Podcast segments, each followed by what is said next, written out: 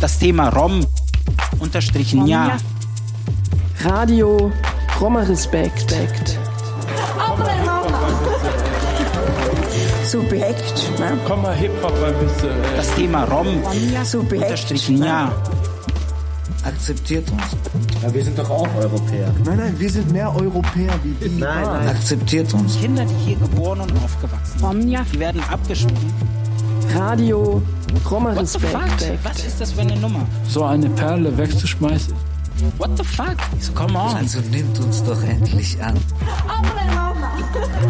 Ich bin Sinto, aber ich bin auch ein Roma. Was das, ich weiß gar nicht, was das überhaupt eigentlich alles soll, diese ganze, die ganze Ungerechtigkeit. Ich weiß es nicht. Das Thema Rom unterstrichen ja. Radio Roma Respekt. Ilona Lagren ist langjährige Aktivistin gegen Antiromaismus und seit Jahrzehnten aktiv in der Bürgerrechtsbewegung. Im August 2021 führte die Internationale Jugendbegegnung Dachau ein Interview mit ihr. Dieses Gespräch wollen wir in dieser Sendung von Radio Roma Respekt mit euch teilen. Ja, ich bin ein Kind von Überlebenden, die den Nationalsozialismus äh, überlebt haben. Und ich bin 1950 geboren und zwar in Heidelberg und bin da auch aufgewachsen in der Pfaffengasse. Und äh, was mich halt geprägt hat, das waren halt, halt als, was ich als Kind mitbekommen habe, das waren halt auch die vielen Sachen, die die Eltern eigentlich so erzählt hat, überwiegend meine Mutter, auch mein Vater, in dem eigentlich äh, Menschen, die zu Besuch kamen, sich gegenseitig aufsuchten in dieser Zeit, weil ja keiner wusste, wer hatte überlebt. Man suchte nach seinen Menschenangehörigen und da gab es halt diese Gespräche abends oder nachts, wo, wo sie denken, dass die Kinder schlafen, wo man denkt, und in Wirklichkeit aber hat man das, die Gespräche mitbekommen. Und ich bin damit aufgewachsen und ja, ich äh, nehme gerne das Wort Manushengo Mareben. Ich übersetze es Ihnen in Deutsch in Menschenmorden, Staatsvölkermord. Und für uns äh, als Kinder und auch nachher natürlich als Jugendliche war das eine Sache, die eigentlich äh, mich sehr geprägt hat. Überwiegend auch mein Mann natürlich. Ich, war ja in, in Heidelberg, bin ja da aufgewachsen in diesen Straßen und Gassen. Das ist unweit von der alten Brücke. Ja, eigentlich die dritte Straße von der alten Brücken aus. Und ja, man hat halt seine Spielkameraden gehabt, unter anderem und Schulkameraden, aber auch natürlich von unseren Sinti, die da wohnten. Ja, aber man hatte, wie ich schon sagte, auch immer wieder mal, die Konflikte kamen dann raus bei den Schulkindern ab und zu eben. Einfach diese Vorurteilsstruktur, wo man, wo sie ja wussten, man ist Sinti und äh, ja, wenn dann manchmal, äh, ich sage jetzt mal im Umgang oder beim Spielen etwas nicht so war, wie sie das wollten oder so, und dann ist man schon oft oder ab und zu dann betitelt worden als mit diesem Zitwort. Und das tut natürlich als Kind auch weh, aber äh, dennoch hat es auch so ähm, eigentlich einem auch Kind auch mitgeprägt, ja, mhm. diese Verletzungen, die man ja da hatten. Man hat auch nicht verstanden immer, warum die einem so benennen, denn äh, wir selbst nennen uns ja Sinti oder Roma.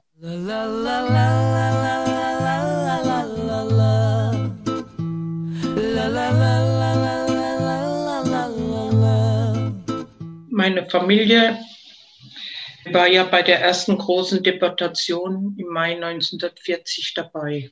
Ja, es war dann so, dass eigentlich mit der Machtergreifung damals natürlich auch die Stadt, die Behörden wie Polizei und Jugendamt, was es alles gab, gab an Ämtern, die natürlich dann schon damals angefangen haben, eigentlich die Leute zu schikanieren, sage ich jetzt mal. Sie wollten sie eigentlich weghaben. Man muss dazu auch sagen, es gab in Heidelberg äh, einen Verein, den Verein Alt-Heidelberg, und der natürlich auch daran mit beteiligt war, sind die Familien aus der Altstadt wegzubekommen. Denn überwiegend haben die, sind die eigentlich in der Altstadt gewohnt. Ich greife Ihnen jetzt so weit zurück, damit Sie die Zusammenhänge jeder verstehen kann. Es war dann so, dass die Menschen schikaniert wurden und äh, man hat ihnen einen Fürsorger ins Haus geschickt. Er soll die Familien kontrollieren. Die Leute waren alle berufstätig oder waren selbstständig. Äh, ganz unterschiedlich und jedenfalls äh, die Leute hatten keine Fürsorge, wie man das damals benannte, ja bezogen, ja. Und somit hatte die Stadt eigentlich keine Handhabe, sie in der frühen Zeit schon äh, 35 war, das sie wegzubekommen. So hat man sie eben schikaniert, ja. Und es gab da natürlich auch diese Vorfälle, in dem der Druck dann immer äh, stärker wurde. Somit hat eigentlich meine Familie und auch die anderen Familien, die meisten von ihnen, Heidelberg verlassen unter diesem Druck der Stadt und sind dann in andere Städte, damals 1936, Ende 35, ich sage jetzt mal geflohen, ja, um einfach da, äh, sie wollten nicht abhängig werden von der Stadt, und äh, sie wollten ihre Berufe eigentlich aufrechterhalten, auch ihr Gewerbe behalten, ja. Deswegen haben sie Heidelberg verlassen. Und es war dann einfach so, dass ein Teil nach Köln, aber auch andere Städte, meine Familie zum Beispiel, ist damals nach Ludwigshafen gegangen, dann da Arbeit gefunden haben, wie bei damals schon Annelien hieß es BASF und auch in anderen oder mein Mann war auch bei der Firma Steirer, Kraftfahrer. Damit hat es eigentlich angefangen. Dann kam ja die die Festschreibung 39 und dann so langsam hat man die Leute alle erfasst und wir wissen, dass die Mai-Deportation am 16. Mai war. Und meine Familie wurde dann damals auch mit verhaftet. Mit den anderen sind die Familien, die eben Ludwigshaft war, aber auch in, zum Beispiel aus der Pfalz, ja, auch die Menschen aus Mainz, die sind dann damals über den Hohen As, also nach Asberg deputiert worden unter anderem. Und man hat sie am Bahnhof von Asberg gesammelt. Und von da sind sie in Asberg dann, als sie ankamen, diesen Berg, der ist ja auch aus vielen Fotos eigentlich, denke ich, bekannt, indem man sieht, wie man von, wie die Menschen vom Bahnhof aus diesen Weg zurücklegen, hoch auf den Asberg. Dort sind die wenigen, die äh, damals ähm, noch nicht rassebiologisch untersucht waren, wurden dort dann untersucht.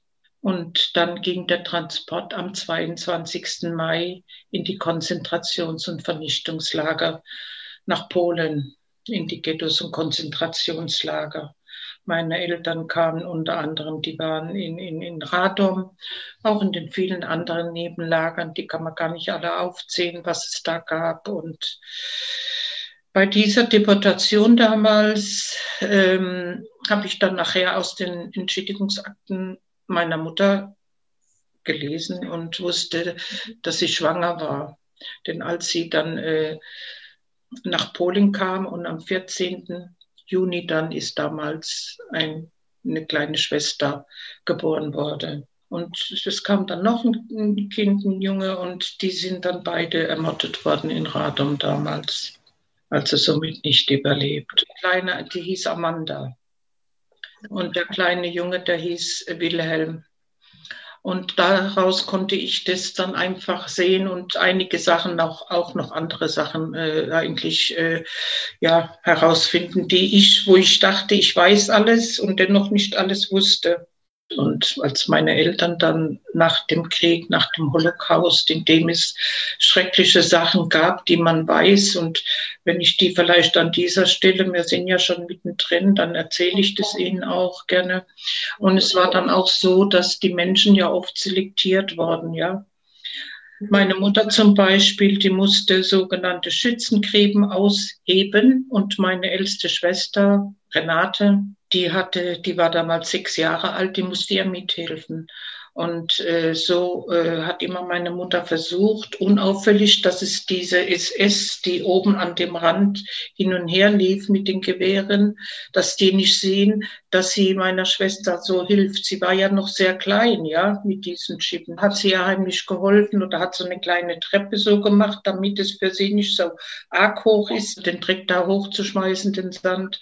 Und da ist sie dann auch mal hingefallen und meine Mutter hat sie dann ganz schnell hochgezogen, weil sie gesehen hat, wie der SS am Rand schon angelegt hatte, ne, um sie zu erschießen. Und sie war halt sehr schnell und dann somit konnte sie meine Schwester davor bewahren. Wenn man nicht schnell genug war, dann wurden die Menschen einfach erschossen. Und es gibt auch einen Zeitzeugenbericht von meiner Schwester, von meinen beiden Schwestern, in dem das eigentlich sehr detailliert hervorgeht. Ich habe damals äh, in, in, den 90er Jahren Zeitzeugeninterviews durchgeführt. Vielleicht kennen Sie auch dieses Buch, es heißt Wegkommen.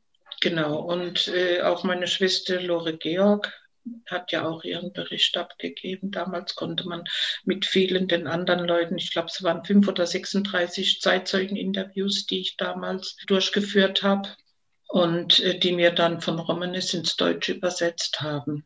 Leider ist es vergriffen. Manchmal hat man Glück und findet es noch irgendwo äh, im Internet zu kaufen, mhm. aber es ist äh, halt äh, so gut wie nicht mehr zu bekommen. La, la, la,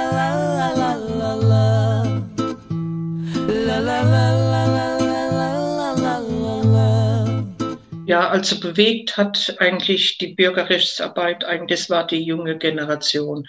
Schon in den Mitte der 50er Jahre, 56, 58, um diesen Dreh gab es ja schon, den war ja schon der Onkel von Romani Rose, Vinzenz Rose, aber auch sein Vater Oskar Rose. Die wollten damals schon eigentlich äh, eine Initiative mit den Sinti zusammen eigentlich aufstellen. Aber es war halt so, dass viele von den alten Leuten, die überlebt hatten, einfach Angst davor hatten, ja. Das hat, ist auch eine Sache, die mich geprägt hat, auch mein Mann, überhaupt die Kinder damals, weil man hat diese Angst von den Eltern, die hat man gespürt, ja. Man hat es gemerkt, indem, wenn man ein bisschen laut war im Haus, dass dann hieß, pst, leise, Sie wollten nicht auffallen, sie wollten einfach auch ihre Ruhe, aber es war diese Angst, die sie einfach geprägt hatte, irgendwie sichtbar werden. Das wollten sie alle nicht, weil sie Angst hatten durch das, was sie erlebt hatten. Die Traumatisierung war ja nach wie vor da, die ist ja geblieben. Und das sind die Sachen, die eigentlich dann damals so waren, dass sie nicht eigentlich sich daran beteiligt haben. Äh, Herr Vinzenz Rose, soviel ich noch weiß, äh, der hat eigentlich damals noch schon dann doch einen Verein gegründet. Ich glaube, das sind die Ostdeutschlands. Jedenfalls war er in Kontakt mit den Überlebenden und wollte halt da was tun. Dann war es halt so, dass man dann eigentlich bis zu dem Zeitpunkt, sage ich jetzt mal, in dem, äh, das war glaube ich 72, da war die erste Demonstration in Heidelberg. Und zwar ist vorangegangen, dass damals eine Familie Lehmann, dass da die Polizei auftauchte. Ich glaube, es war Vatertag oder sowas. Jedenfalls, man hat damals den Familienvater erschossen. Und darauf dann haben sich die Sinti wirklich bewegt und haben gesagt, hier müssen wir jetzt was tun. Wir können das nicht weiterhin so einfach lassen. Wir müssen uns jetzt wirklich wehren. Und da haben dann die alten Leute eben sich eben mit engagiert und waren bei dieser ersten großen Demo in Heidelberg durch die, die Hauptstraße. Man hat sich damals am Messplatz getroffen oder gesammelt und dann ist man da durch die Hauptstraße in Heidelberg eigentlich gelaufen mit Transparenten. Ist ein ganz bekanntes Foto, was man da sieht. So hat eigentlich das viele so mitbewegt, also die Generation damals, ich sage jetzt mal, wir als 69er, die, wir waren dann da schon jugendlich und man wollte dann schon auch vieles dann doch mitbewegen. Aber so ganz einfach war es dann auch nicht. Mein Mann, der hat schon, sich schon sehr früh organisiert gehabt, schon Anfang der 70er mit Romani Rose und aber es war auch der Anton Franz dabei, es war der Alfons Schmidt dabei, es waren einige, die da dabei waren waren. Und die haben sich dann immer eigentlich in Abständen getroffen in Ludwigshafen, Wir hatten da im Gartenhaus. Und da haben sich getroffen und haben dann eigentlich über die Politik gesprochen und was man eigentlich unternehmen und tun kann in diesen Jahren. Das waren einfach Sachen, ich habe ja das mitbekommen. Ich habe dann mittlerweile auch schon zwei Kinder, drei Kinder sogar. So konnte ich natürlich als Frau da nicht gleich immer. Äh, sie haben halt darüber diskutiert ich habe das natürlich zu Hause mitbekommen, weil Mann dann, wir haben darüber gesprochen.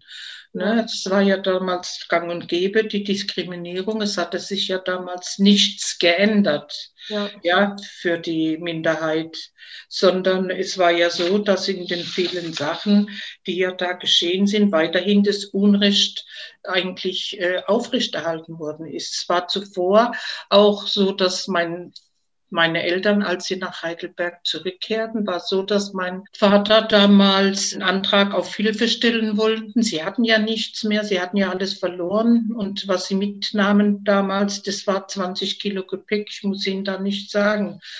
Da kommt man zurück mit nichts. Alles andere musste man ja zurücklassen. Und es war dann so, das Erste, was eigentlich dann ihm geschehen ist, das war, er, er wurde polizeidienstlich, erkennungsdienstlich, muss man sagen, erfasst von der Polizei. Das war 1947. Die ganzen Gesetze waren ja noch da und das waren dann nachher für uns natürlich äh, mit Beginnung Beginn der Bürgerrechtsbewegung, die Sachen, die eigentlich die jungen Leute, aber auch natürlich die Älteren, die uns da unterstützt haben, ja, sehr bewegt haben, ja, und aufgebracht, muss man sagen. Man darf nicht vergessen bei dem Ganzen, die Le den Leuten wurde ihre Verfolgung aberkannt, muss man sagen. Nicht nur ihre Staatsangehörigkeit, indem man viele Menschen als Deutsche ausgebürgert hat und sie als Staatenlose erklärt hat, sondern man ist auch hingegangen und hat geleugnet den Völkermord. Es sei kein Völkermord aus rassischen Gründen gewesen. Und als sie ihre Anträge stellte, wurden die ihnen versagt. Selbst den Leuten, äh, die in Auschwitz waren, war es am Anfang nicht so einfach, überhaupt irgendwas zu bekommen.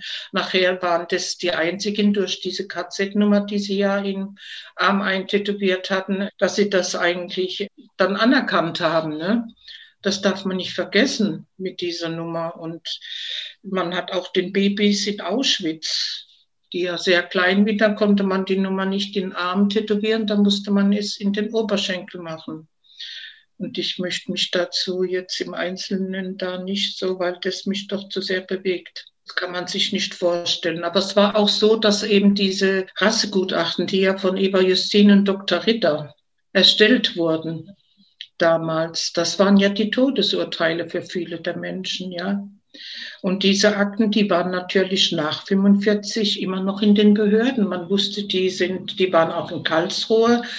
Und man wusste das, auch die Bundesregierung und was es verschiedene Behörden wussten, dass die Akten da sind. Und dennoch hat keiner äh, es für, ist für nötig gehalten, diese Akten an den Platz zu bringen, da wo sie hingehören, ins, damals ins Bundesarchiv nach Koblenz. Ich muss noch eins dazu sagen, dass eigentlich auch viele äh, bei den Entschädigungen, äh, Verhandlungen, sage ich jetzt mal, die vor Gericht ja stattfanden, dass man dann da auch noch sogenannte Z-Spezialisten hinzuzog, ja. Ja, die hat man dazu befragt, ne, und hat sie zu den Entschädigungen dazu geholt und eigentlich, das kann man sich gar nicht vorstellen. Und da gab es dann auch den Dr. Arnold aus Landau, aus der Pfalz, der ja da mhm. auch die ganze Jahre noch Leiter des Gesundheitsamts war in Landau. Aber es gab ja auch diese Sophie Erhardt.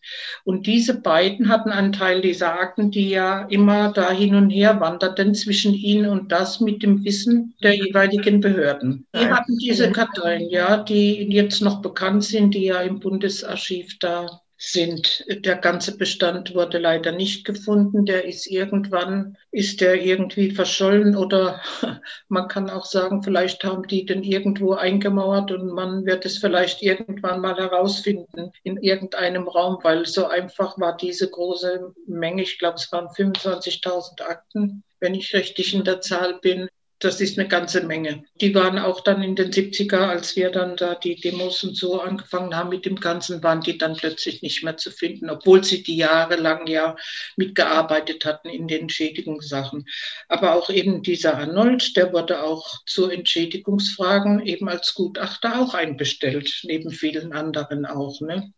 Es war jemand, der uns damals mitteilte, dass ein Teil dieser Akten in Tübingen lagerten in der Uni und die, mit der die Professorin Sophie Erhardt, die ja auch die Rassegutachten zum Teil miterstellt hat, immer noch mitarbeitete. Also die Besetzung war 1981 dann, weil man rausbekommen hat, dass da die Akten äh, sind. Und dann ist jemand da reingegangen und hat gesagt, man hätte einen Termin mit der Professorin Frau Erhardt und bei denen den Räumlichkeiten oder halt über diesen Sachbestand, der da war und dann, äh, wo das denn sei. Und dann hat man ihm diesen Weg natürlich gewiesen. Und damit sind halt dann alle, die dabei waren, es waren 18 Personen, die sind dann alle zusammen da rein, runter. Das, glaube ich, war ein Keller unten und dann haben die sich da hingesetzt oder waren gestanden und sind dann nicht mehr weg. Ne?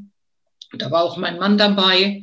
Es war auch Hildegard Lagrene dabei. Es war die Frau dabei von Lolotz Birdenfelder aus Freiburg, der ja auch engagiert war in der Bürgerrechtsbewegung, der auch Gedichte geschrieben hat. Ja, und da war man dann eigentlich bis zum Abend. Man hat in der Zwischenzeit versucht, die Menschen rauszubekommen. Man hat die Polizei geschickt mit Hausfriedensbruch und Anzeigen gedroht und allem, aber es ging keiner weg, weil man wusste ja, wenn man jetzt diesen Ort verlässt, dass die Akten weg wären. Und so haben sie dann ausgehabt bis zum Abend. Es waren auch viele Überlebenden dabei. Und dann haben sie eben bis zu dem Zeitpunkt sind sie da geblieben. Dann, dann kamen so kleine Konvois und dann konnten sie diese Akten dann natürlich da einladen. Und viele von ihnen haben dann gesehen und haben ihre Angehörigen unter anderem ja, Gutachten davon gefunden und gesehen. Also es war schon erschütternd.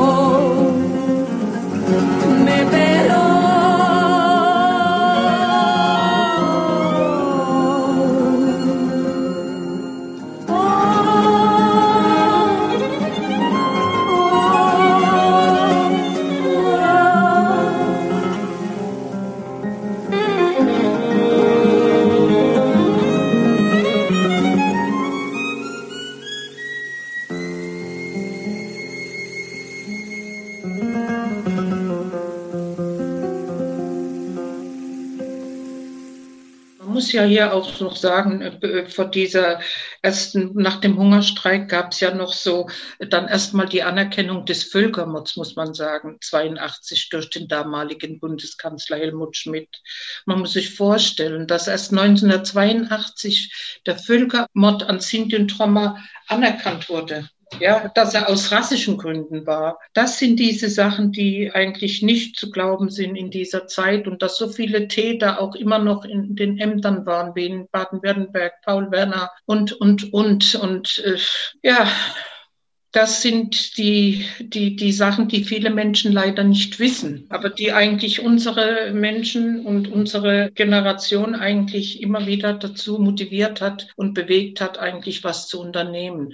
Jedenfalls sind dann damals diese Akten dann von Tübingen aus eben von unseren Menschen selbst dann eben nach Koblenz war damals das Bundesarchiv noch, ja, dahin verbracht worden. Ja, und dann nach diesen, der Anerkennung des Völkermords und dann gab es ja den Verband Deutscher Sinti, den damals Herr Rose vorstand und dann gab es dann den Zentralrat später mhm. und ja, dann kamen die einzelnen Landesverbände eben dazu, wie Pfalz, Baden-Württemberg, Hessen, und, und, und mittlerweile gibt es fast in jedem Bundesland. Also, aber man muss auch sagen, das ist keine einfache Sache mehr zu der Entschädigung.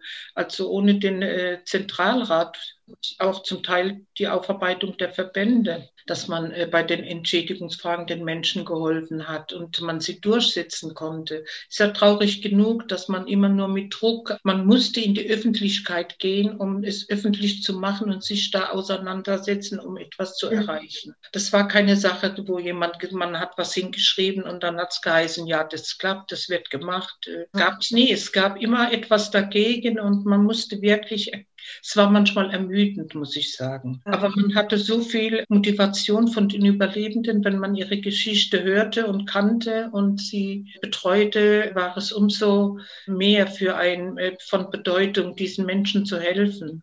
Ich habe damals im Landesverband, der wurde gegründet 1986. Ich war da Gründungsmitglied, auch mein Mann.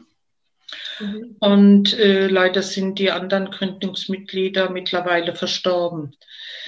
Also mein Mann ja leider auch. In 1989 war dann eine Eröffnung. Es wurden Mittel bereitgestellt für ein Büro einzurichten. Das war damals in Heidelberg und dann hat man einfach damit angefangen. Eigentlich war es eingerichtet äh, für eine soziale Beratung und Hilfe, aber damit, das konnte man nicht in diesem Rahmen beibehalten, weil einfach es gab auf allen Ebenen, gab es einfach einen Bedarf an Hilfe, wo die Menschen in Anspruch genommen haben und wo man auch tätig werden mussten, auch viel ehrenamtlich. Ja, zum Beispiel bei Entschädigungsanträgen, aber auch bei, bei vielen Sachen im schulischen Bereich. Es war damals auch gang und gäbe, dass man einfach, die sind die Kinder, die in die Schule eingeschult werden sollten, wollte man eigentlich, eigentlich immer in die Sonderschule abschieben. Und dann musste man sich eben da auch mit den Schulämtern dementsprechend in Verbindung setzen und auseinandersetzen. Aber es gab auch immer wieder diese Diskriminierung auch bei der Arbeit. Die gibt's, muss ich sagen, heute leider auch noch. Und ich finde es einfach traurig schwierig bei dieser ganzen Arbeit, die man da vorgeleistet hat. Aber man war auch in den Schulen. Man hat Vorträge gehalten, man wurde eingeladen, also ganz unterschiedlich, um einfach, ja, es war schon damit, es gab damals eine kleine Ausstellung schon vom Zentralrat und sie sind den Trommerbürger dieses Staates. Diese Tafeln konnten man dann auch in Schulen mitnehmen oder manche Schulen haben sie dann über einen Zeitraum ausgestellt, indem man dann einfach ein Programm aufstellte, indem man unterschiedliche Vorträge machte oder einen Workshop oder sowas. Also das hat man in der Zeit, also Aufklärung, denke ich, ist viel, viel, viel passiert damals. Aber man muss auch sagen, dass leider so viel, wenn man heute die Situation sieht und hört, war es noch nicht genug, denn heute ist es immer noch traurigerweise in vielen Sachen immer noch die Diskriminierung da, die die Menschen wieder, immer wieder erfahren. Aber äh, nochmal lassen Sie mich zurückkommen zu den Überlebenden, was so bewegt hat. Also die Erfahrung, die man mit den Menschen gehabt hat, die möchte ich nie missen. Es war in Baden-Württemberg für mich als Frau in der Politik nicht leicht. In der Zeit schon gar nicht. Ne? ich habe auch ab und zu zu hören bekommen, ach, Frau Lagren, ich habe Sie mir gar nicht so vorgestellt. ich weiß nicht, was Sie erwartet haben. Ich möchte darauf nicht eingehen. Ich habe es dann ignoriert. Aber wenn man schon alleine sowas zu hören bekommt, dann ist es schon, ja, dementsprechend. Also, und so war es dann eben auch viel mit der Anerkennung selbst im Lande und mit den Gedenktafeln, wo man angefangen hat, dann so langsam. Ich habe dann verschiedene Orte, wo ich wusste, die zentrale Orten, die eigentlich eine große Rolle spielten, angeschrieben, wie vor allem ich sage jetzt mal Tübingen, in dem ja eigentlich die Rassegutachten geboren wurden von Robert Ritter und Eva Justin. Und ich habe die damals angeschrieben und betreffend einer Gedenktafel und die wollten sie nicht. Sie haben mir mitgeteilt damals, sie möchten ein öffentliches Gedenken, was das auch immer sein mag. Ich habe dann darauf beharrt. Ich habe dann damals auch vor Ort Veranstaltungen gemacht. Mhm. Ich hatte dann die Unterstützung bekommen von der damaligen SPD-Vorsitzenden Hertha Deublatt-Mehlin. Und so ging halt der Schriftverkehr durch die Presse und überall halt wegen dieser Tafel, bis dann endlich eingewilligt wurde. Ich fand es schrecklich, aber ich bin froh und dankbar, dass ich das geschafft habe und konnte das erreichen, dass die Tafel mhm. doch errichtet wurde. Dann, das war 95. Aber auch Asberg, wo man weiß, es war ein zentraler Ort für Baden-Württemberg, ja, in dem ja die Menschen dahin verbracht wurden und von da eben in die Ghettos und Konzentrationslager nach Polen. Und äh, das ist eben auch, der Bürgermeister war sehr wohl eigentlich mit einverstandener Tafel, aber ich wollte diese Tafel an diesem Bahnhof haben, von dem die Menschen ja deportiert worden sind. Ne? Und das wollte die Bahn nicht. Ja, und dann ähm, ging es da wieder los. Dann musste man sich da äh, wieder auseinandersetzen, wieder mit Presse und allem Möglichen. Und da habe ich dann damals die Unterstützung bekommen vom damaligen Verkehrsminister Wissmann, war das. Und der hat das sich dann da eingeschaltet und mit denen halt verhandelt und daraufhin dann habe ich die Zusage erhalten, also es kann diese Gedenktafel eben angebracht werden an diesem Bahnhof. Somit war das eigentlich die erste für, für die Menschen in Baden-Württemberg, aber es kamen auch viele andere, die kamen alle zu der Gedenkveranstaltung damals. Wir hatten als Enthüllung und Einweihung war es der 16. Mai, also äh, 1995, an dem das stattfand, die Enthüllung und die Gedenkveranstaltung und die Menschen kamen. Ich, hatten, glaube ich, drei Reisebusse. Und viele von den Leuten haben dann auch diesen Weg mit mir zurückgelegt. Wir sind dann damals hochgefahren, zwar zum Hohen Asberg, und sind aber dann zu Fuß diesen Weg wieder heruntergegangen. Bei dem muss man sagen, es sind ja schon aus den alten Fotos, wo man sieht, dass auch Leute auf der Straße stehen oder hinter den Gardinen. Also das war das Gleiche bei dem damaligen Lauf 95 nicht anders. Ja, man konnte auch sehen, dass manche so hinter den Gardinen vorgeguckt haben. Ne? War schon auch irgendwie bedrückend für mich jetzt, ja. Aber es war eine schöne Gedenkveranstaltung dann der Stadt äh, Asberg und für die Menschen tat es gut. Wissen Sie, wenn die Menschen sehen, es waren die ersten Gedenktafeln und sie haben gemerkt, es wird anerkannt. Wissen Sie, nach der vielen Leugnung, wo es immer geheißen hat, ach, euch ist ja nichts geschehen, das war nichts und all diese Sachen. Und dann plötzlich kam diese Anerkennung und diese Tafeln haben eben das ausgedrückt, ja. Und das war natürlich eine ganz andere Sache. Und die Menschen, die haben, viele haben geweint. Das muss ich sagen. Sehr viele Menschen haben geweint und waren da an der Tafel mitgestanden. Ich habe da auch noch Fotos und alle möglichen von der Zeit. Und es ist auch eine Sache, die eigentlich mir auch, ich denke daran gerne zurück, weil ich mich über diese Menschen so gefreut habe, die daran einfach auch mitgewirkt haben. Sie haben dann letztendlich doch dieses Ganze sehen dürfen, dass es anerkannt wurde, ja. La, la, la, la, la, la,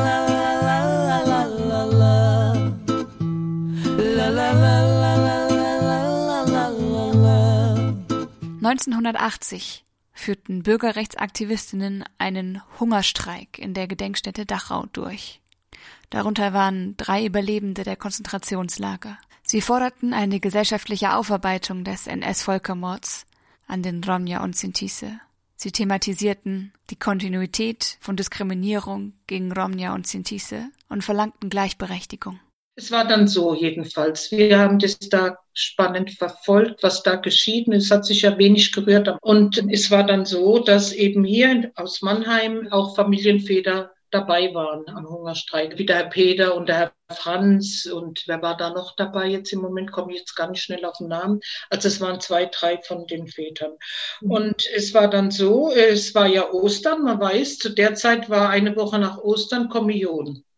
Ja. Und denn ihre Kinder sollten zur Heiligen Kommunion gehen und die waren jetzt immer noch, es war glaube ich donnerstags oder freitags schon, sowas um den Dreh und die äh, Väter waren immer noch im Hungerstreik. Und das hat mich natürlich auf die Barrikaden gebracht, die anderen Frauen natürlich auch. Und ich bin dann auf die Idee gekommen, mich bei der Kirche zu beschweren. Und so habe ich dann ausfindig gemacht, habe angerufen bei verschiedenen Diözesen, unter anderem Freiburg, Rottenburg, und in Köln habe ich dann auch angerufen. Die haben mich immer weiter verwiesen. Und so war dann da jemand, der mir gesagt hat, im Moment ist in Bonn eine Bischofskonferenz.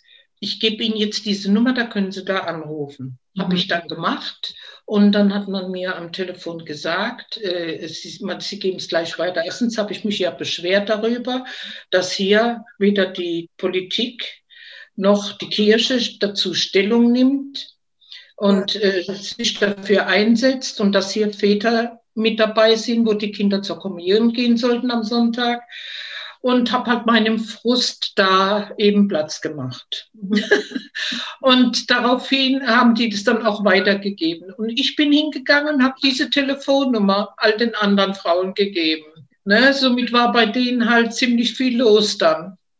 Wie Hildegard Lacrene, ihre Tochter, und ach, waren die ganze Frauen, die halt da waren, haben da angerufen. Und äh, ja, abends kam dann durchs Fernsehen, da hat, hat ja dann die, endlich war ja dann der Abbruch, die Politik hat sich gemeldet, war vor allem auch die Kirchen, beide Bischöfe haben sich solidarisch damals mit ihnen erklärt und somit konnte dann der Hungerstreik beendet werden und es gab dann eine schöne Kommunionfeier auch, der anderem. Man musste das tun, wissen Sie, wenn man in einer Familie eigentlich so aufwächst, in dem die Eltern Überlebende waren. Meine waren eben betroffen von der Mai-Deportation und hatten ja soweit überlebt. Aber natürlich hat mich auch die Familie meines Mannes geprägt. Sie waren beide Auschwitz-Überlebende. Und die erste Familie von meinem Schwiegervater, die ist komplett in Auschwitz geblieben. Ja, er, war ja Auschwitz-Überlebender und er ist 43 im März, ich glaube 15. März 43 nach Auschwitz deputiert worden mit seiner Frau. Vier Kinder hatte er. Ja. Der Bruder war dabei, Vater und Mutter. Und er war der einzige Überlebende. Der einzige, der das Ganze überlebt hatte. Es war er. Und meine Schwiegermutter war auch Auschwitz-Überlebende und die haben sich dann nach dem Krieg kennengelernt und so ist dann nochmal eine neue Familie entstanden. Das sind alles die Sachen, wenn man dann aber hört, was die Menschen so erlebt haben in dem Ganzen, dann kennt man, was passiert ist, ja, weil die Menschen ja bei uns sind. Mein Vater ist 1977 gestorben, 79 vielmehr, und meine äh, Schwiegermutter 74. Und somit waren beide äh, Elternteile bei meinem Mann und mir. Ne? Wir haben sie damit versorgt und das war eine Sache der Selbstverständlichkeit. Und da hat man auch viel dann im Alter wieder mitbekommen, wie mein Schwiegervater, der hat gehört manchmal, als würde es klopfen.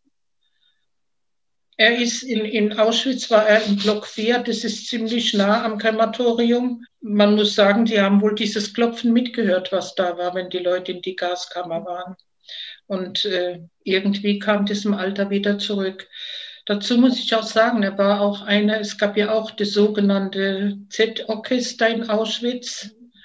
Und er war einer dieser Musiker, ja. Er war ja auch in der Musikhochschule damals und damals wurde er ja auch aus der entlassen. Da gibt es auch ein Schriftstück, wo sein Name mit draufsteht, wer damals alles ausgeschlossen wurde aus der mhm. Musikhochschule. Er ist eigentlich, seine Familie war schon alle, die waren schon alle tot, bis auf einen Sohn, den ältesten. Und er wurde dann laut der Akten, ist er am 31. Juli, ist er von Auschwitz nach Buchenwald gekommen. Und dort ist er, glaube ich, am 2. oder 3. August eingetroffen. Also es war genau die Auflösung. Und er wollte seinen Sohn mitnehmen. Der hat auch geweint und hat gesagt, Papa, Papa, nimm mich doch mit. Und äh, So hat er, äh, hat er natürlich wollte er seinen Sohn mitnehmen, aber er durfte nicht, hat geheißen, er käme nach.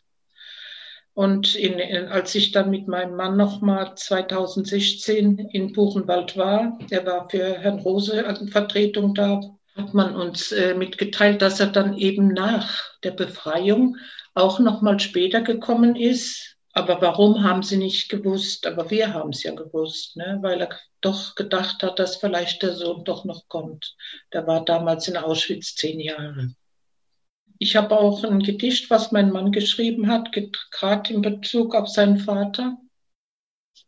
Das ist von 1991. Es war so, dass mein Schwiegervater damals zu uns in die Wohnung kam und hat sich dann so in den Türrahmen vom Wohnzimmer gestellt und hat eigentlich so gesagt, ja, warum lässt mich Gott eigentlich so alt werden? Ja, er wurde 86. Worte meines Vaters vor den Toren von Auschwitz.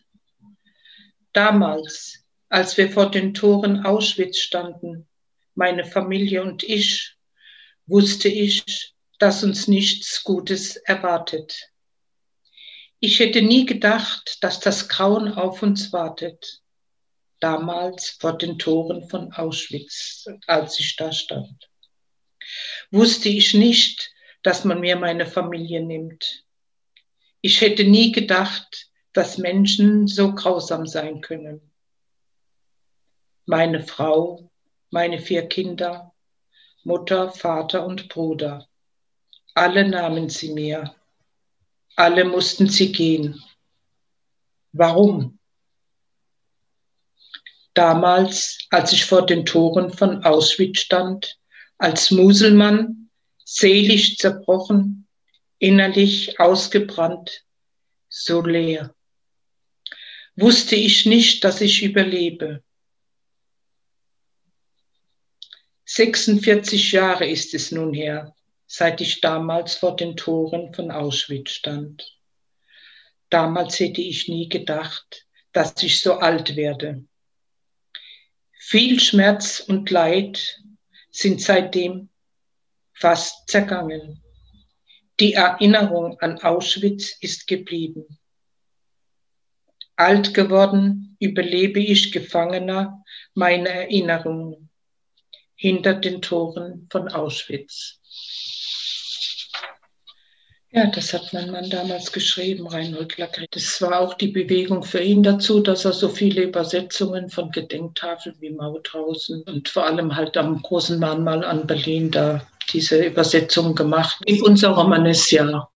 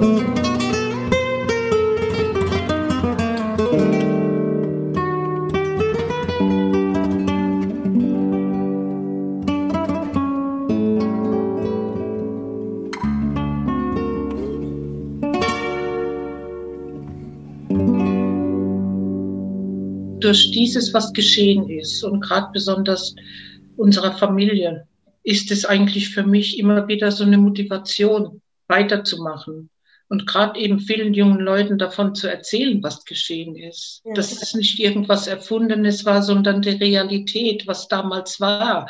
Und was auch heute immer noch geschieht, ist eigentlich nicht vorzustellen. Ich meine, es gibt so viel Gespräche mit Jugendlichen. Es gibt Führungen im Dokuzentrum ohne Ende, auch von den Verbänden. Und ich bin viel auch unterwegs und ich gehe gerne mit Jugendlichen und spreche auch gerne mit ihnen, weil die Jugend ist die Zukunft. Wenn wir die Jugend nicht aufklären, was soll da geschehen? Es darf niemals vergessen werden. Das sind wir unseren Toten schuldig. Und vor allem ist es wichtig heute, ich denke, viele junge Leute, die wissen vom Nationalsozialismus ganz wenig oder gar nichts. Aber ich denke, die Geschichte, und es ist eine gemeinsame Geschichte, nicht nur die Geschichte der, der Sinti und Roma, es ist auch die Geschichte der Deutschen oder international, ja. was hier geschehen ist im Nationalsozialismus. Und man ist verpflichtet, es an, ihre, an die Kinder weiterzugeben. Wieso geschieht es heute, dass kleine Kinder im, im Kindergarten Vorurteile haben? Wie kann sowas passieren? Normalerweise haben kleine Kinder keine Vorurteile. Die bekommen sie nur von zu Hause. Und ich denke, das fängt zu Hause bei jedem an. Und wenn zu Hause Aufklärung stattfindet, dann können wir auch was verändern. Ich denke, in den vielen Jahrzehnten, in denen es die Bürgerrechtsbewegung und Organisationen gibt, hat man so viel geleistet, man hat so viel aufgeklärt, man hat so viel getan. Und ich denke, es ist immer noch nicht genug, aber ich denke, dass wir schon eine ganze Menge geleistet haben und dass jetzt vielleicht mal es an der Mehrheitsbevölkerung liegt, selbst mal zu gucken und aufzuarbeiten und darauf hinzuweisen. Es ist heute noch mehr wichtiger denn je, einfach einzuschreiten gegen jede Art von Rassismus. Das darf einfach nicht mehr geschehen, was damals war. Das ist eine Verpflichtung, die man hat, auch wenn man hier in Deutschland lebt. Aber es sollte auch international eine Verpflichtung sein. Also ich denke, die Erinnerungskultur ist ja sehr wichtig. Vor allem ist es auch wichtig, dass man einfach sich bewusst macht und in den Familien einfach sich einfach mal darüber Gedanken macht. Wie kann sowas passieren? Wie kann sowas entstehen? Wir sind doch alles Menschen. Man sollte nicht nach Nationalität gehen ja. sollte nicht unbedingt sein, aber hier in Deutschland vor allen Dingen muss, muss man sich doch bewusst sein, was war die Geschichte. Und wenn jeder sich mit seiner eigenen Geschichte befasst, denke ich, dann kommt man ein Stückchen weit mehr der ganzen Sache näher und man äh, kann auch seine Kinder aufklären, kann sagen, also sei so gut, hört mal, das sind, die Familie vielleicht im Umfeld eingezogen mit den Kindern könnt ihr spielen, selbstverständlich oder sowas in der, äh, seid Kameraden oder so. Jeder, es gibt unterschiedliche Erfahrungen, die Kinder machen und jeder muss seine eigene Erfahrung, denke ich, machen von dem und es gibt viele positive. Und was ich halt in der heutigen Zeit, wenn man überlegt, wir haben jetzt 2021 und dass es noch Sinti gibt, die ihre Sprache nicht mehr sprechen aus Angst oder die sich nicht mehr zu erkennen geben als Sinti oder Roma. Und für mich ist einfach ganz, ganz, ganz wichtig, das ist der Völkermord. Wissen Sie, wenn wir den Völkermord vergessen, verleugnen oder einfach nicht mehr gedenken an die Menschen. Ich hoffe, ich habe das weitergegeben. Ich habe das auch an meine Kinder weitergegeben, auch meine Enkel. Mittlerweile habe ich auch drei Urenkelinnen. Die wissen auch schon so ziemlich gut Bescheid. Die kriegen das auch immer mit. Aber wenn ich dieses vergessen würde, dann, vergibst, dann gibt man sich selbst auf. Verstehen Sie? Das gehört einfach zum Leben. Und darum appelliere ich immer wieder, man muss aufeinander zugehen, man muss wirklich gucken, dass man sich gegenseitig einfach ein Verständnis gegenüber jedem, wie man jedem anderen auch gegenüberbringt, dass man sieht auf den Menschen und nicht auf die Verurteilsstruktur. La, la, la,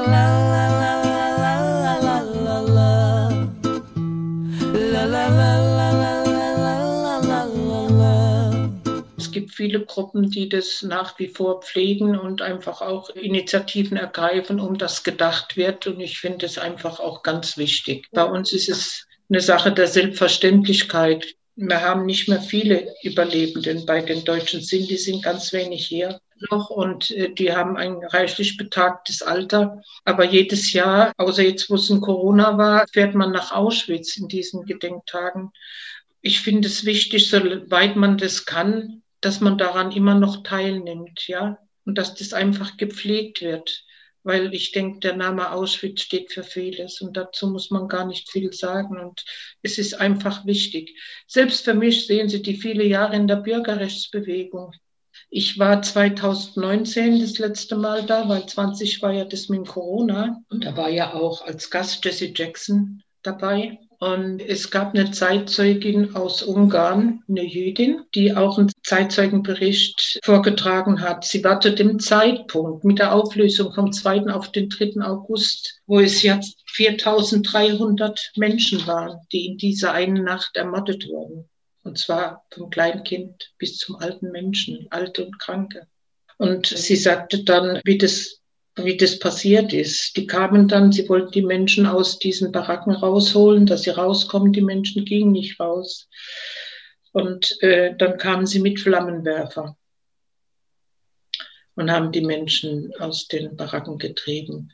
Ich kann Ihnen hier gar nicht beschreiben, was in dem Moment in mir vorgegangen ist, wie Menschen so etwas tun können kann man nicht beschreiben. Das war eine Sache, die ich nicht wusste, muss ich sagen. Ich war so erschüttert darüber. Ich kann es nicht, ich kann es Ihnen nicht, gar nicht so wiedergeben, wie es eigentlich war, was die, was sie da erzählt hat, wie das abgelaufen ist. Und man hat sie ja dann getrieben zu dem kleinen Krematorium da hinten, das ja außerhalb so ein Stückchen von dem großen war. Und da hat man sie ermordet, dann vergast und verbrannt. Und da ist auch noch ihre Asche. Und auch in dem kleinen See, der es ja mittlerweile da hinten gibt. Und ja, es ist, man kann es nicht beschreiben, auch in diesen Wasserbecken, die es ja da gibt, auf dem Gelände noch. Wenn man da so an den Rand geht und so in den, so an, am Rand unter dem Wasser, was da drin ist, so ein bisschen da rein packt, so mit den Fingern, dann kann man, dann ist da noch die Asche. Also das sind die Sachen, die kann man nicht vergessen und die darf man auch nicht vergessen. Ja. Sonst vergisst man sich selbst.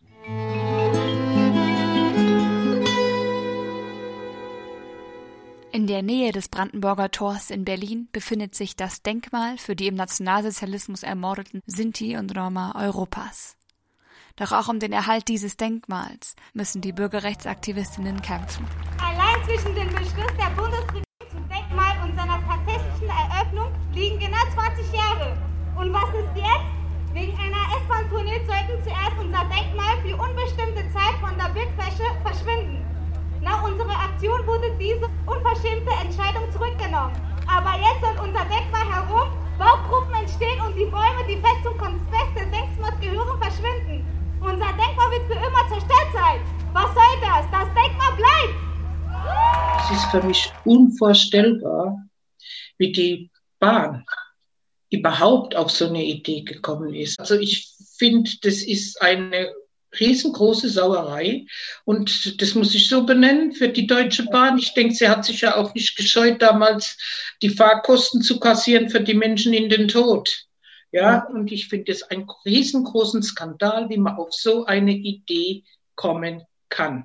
Es gibt jetzt da Verhandlungen, was daraus wird, kann ich jetzt so nicht sagen. Ich weiß nur den letzten Stand vom Zentralrat und der ist eben, dass es so erhalten bleiben soll, wie es da steht, dass es nicht angetastet wird. Es gibt keine Baustelle und es soll eventuell, wenn überhaupt. Dann unterirdisch gibt es ja einen Gang, wo immer täglich diese Blume aufgelegt wird. Von diesem Gang soll was gekürzt werden oder ne, wo diese Trasse führt. Und von den Bäumen auf der einen Seite, auf der anderen Seite eigentlich nicht auf dem Gelände selber vom Mahnmal. Da soll ein, zwei Bäume gefällt werden. Die werden aber später wieder dahin kommen. Aber ansonsten soll da nichts angetastet werden. Das ist der letzte Stand. Ich weiß jetzt nicht, wie es weitergeht, keine Ahnung. Wird die Trasse vielleicht doch noch verlegt, wie auch immer. Aber man sieht, wie schnell so etwas vergessen wird. Ich kann das nicht anders benennen. Wie kann man mit sowas so umgehen? Es ist nicht zu verstehen. Man hat auch lang genug gekämpft um dieses Mahnmal. Es hat lang genug gedauert, bis man da war. Ne? Äh, wo man jetzt äh, da 2012 dann endlich war bei der Einweihung.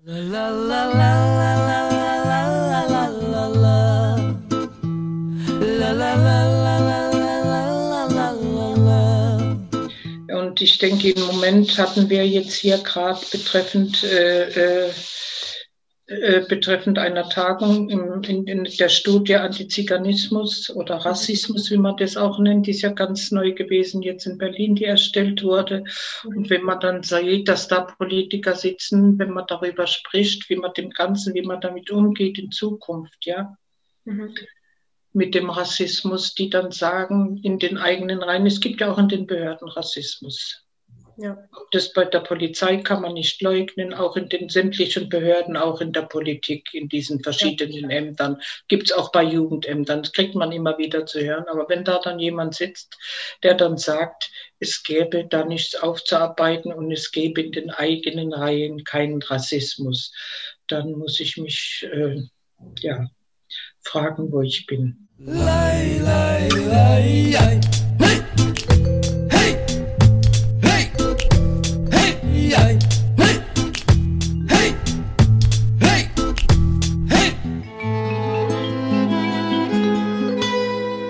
Schon immer haben wir gesagt, wir sind Sinti, ja. Oder ein Rom, der sagt, ich bin Rom. Mhm. Ne? Aber dass man dieses andere Wort benutzt, das ist eigentlich nicht der Fall. Das hat man, man hat, wir haben uns seit Jahrhunderte schon immer so benannt, Sinti. Und deswegen sollte man auch dieses andere Wort nicht benutzen. Und wer das dennoch tut, also der hat sich mit der Geschichte nicht auseinandergesetzt und hat auch nichts daraus gelernt. Und das ist die schlechte Aufarbeitung. Aber es gibt auch viele Möglichkeiten, eigentlich im Dokumentation Kulturzentrum möchte ich hinweisen, in, in Heidelberg ist halt eine Riesenausstellung, in dem eigentlich alles vorhanden ist und eine gute Aufklärung stattfindet. Dazu ist es auch noch, die Mitarbeiter sind da, indem man unterschiedliche Referate eigentlich auch sich anhören kann. Mhm. Und ich finde es einfach wunderbar und dass es vor Ort stattfindet. Aber auch in Heidelberg selbst habe ich ja die Geschichte aufgearbeitet eigentlich, die Geschichte meiner Familien, sage ich jetzt mal.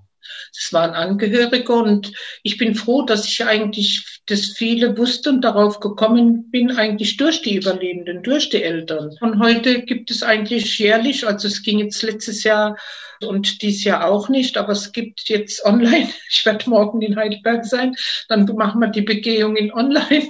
Mhm einfach mal festzuhalten und dann gehe ich mit den Leuten durch die Straßen und es gibt da unterschiedliche Berichte über die Familien, die da lebten, wohnten und was mit denen so im Einzelnen geschehen ist. Was mich freut, ist auch immer, wenn wir die bis jetzt gemacht haben, waren äh, viele Leute dabei, wo man wirklich sagen muss, ja, das freut einem, dass man sieht, was für eine Anteilnahme da doch vorhanden ist, ja. Und dann im Anschluss meistens halte ich dann, ich habe ja ein Referat auch erarbeitet, in dem so einzelne Sachen auch vorgehen, auch der Umgang, wie das mit der Stadt überhaupt war, mit dem Ganzen. Und es gibt auch eine Gedenktafel in Heidelberg. Die gibt's auch eben in der Steingasse. Okay. ja, vor allen Dingen bleiben Sie gesund und ich wünsche ja. euch weiterhin Erfolg und haltet fest an eurer Arbeit, die ist wichtig. Ja, und gebt sie auch weiter an eure Freunde. Wir bedanken uns bei Ilona Lagren und der Internationalen Jugendbegegnung Dachau für dieses Interview und wünschen allen Hörerinnen und Hörern alles Gute. Lasst euch nicht entmutigen im Engagement gegen Menschenfeindlichkeit und Unterdrückung, denn erinnern heißt kämpfen. Das war Radio Roma Respekt, dieses Mal am Mikrofon Elsa Plate. Bis zum nächsten Mal das Thema Rom unterstrichen ja. Radio Roma Respekt. Subjekt. Ne? Komm mal Hip-Hop ein bisschen. Äh. Das Thema Rom unterstrichen ja. Akzeptiert uns. Ja, wir sind doch auch Europäer. Nein, nein, wir sind mehr Europäer wie die. Nein, nein. Akzeptiert uns. Kinder, die hier geboren und aufgewachsen sind, die werden abgeschoben Radio Roma Respekt. Was ist das für eine Nummer? So eine Perle wegzuschmeißen. What the fuck? So, come on. Also nimmt uns doch endlich an. Ich bin Sinto, aber ich bin auch ein Roma. Was das, ich weiß gar nicht, was das überhaupt eigentlich alles soll, diese ganze, die ganze Ungerechtigkeit. Ich weiß es nicht. Das Thema Rom, Romja, unterstrichen ja. Radio Roma Respekt. Respekt.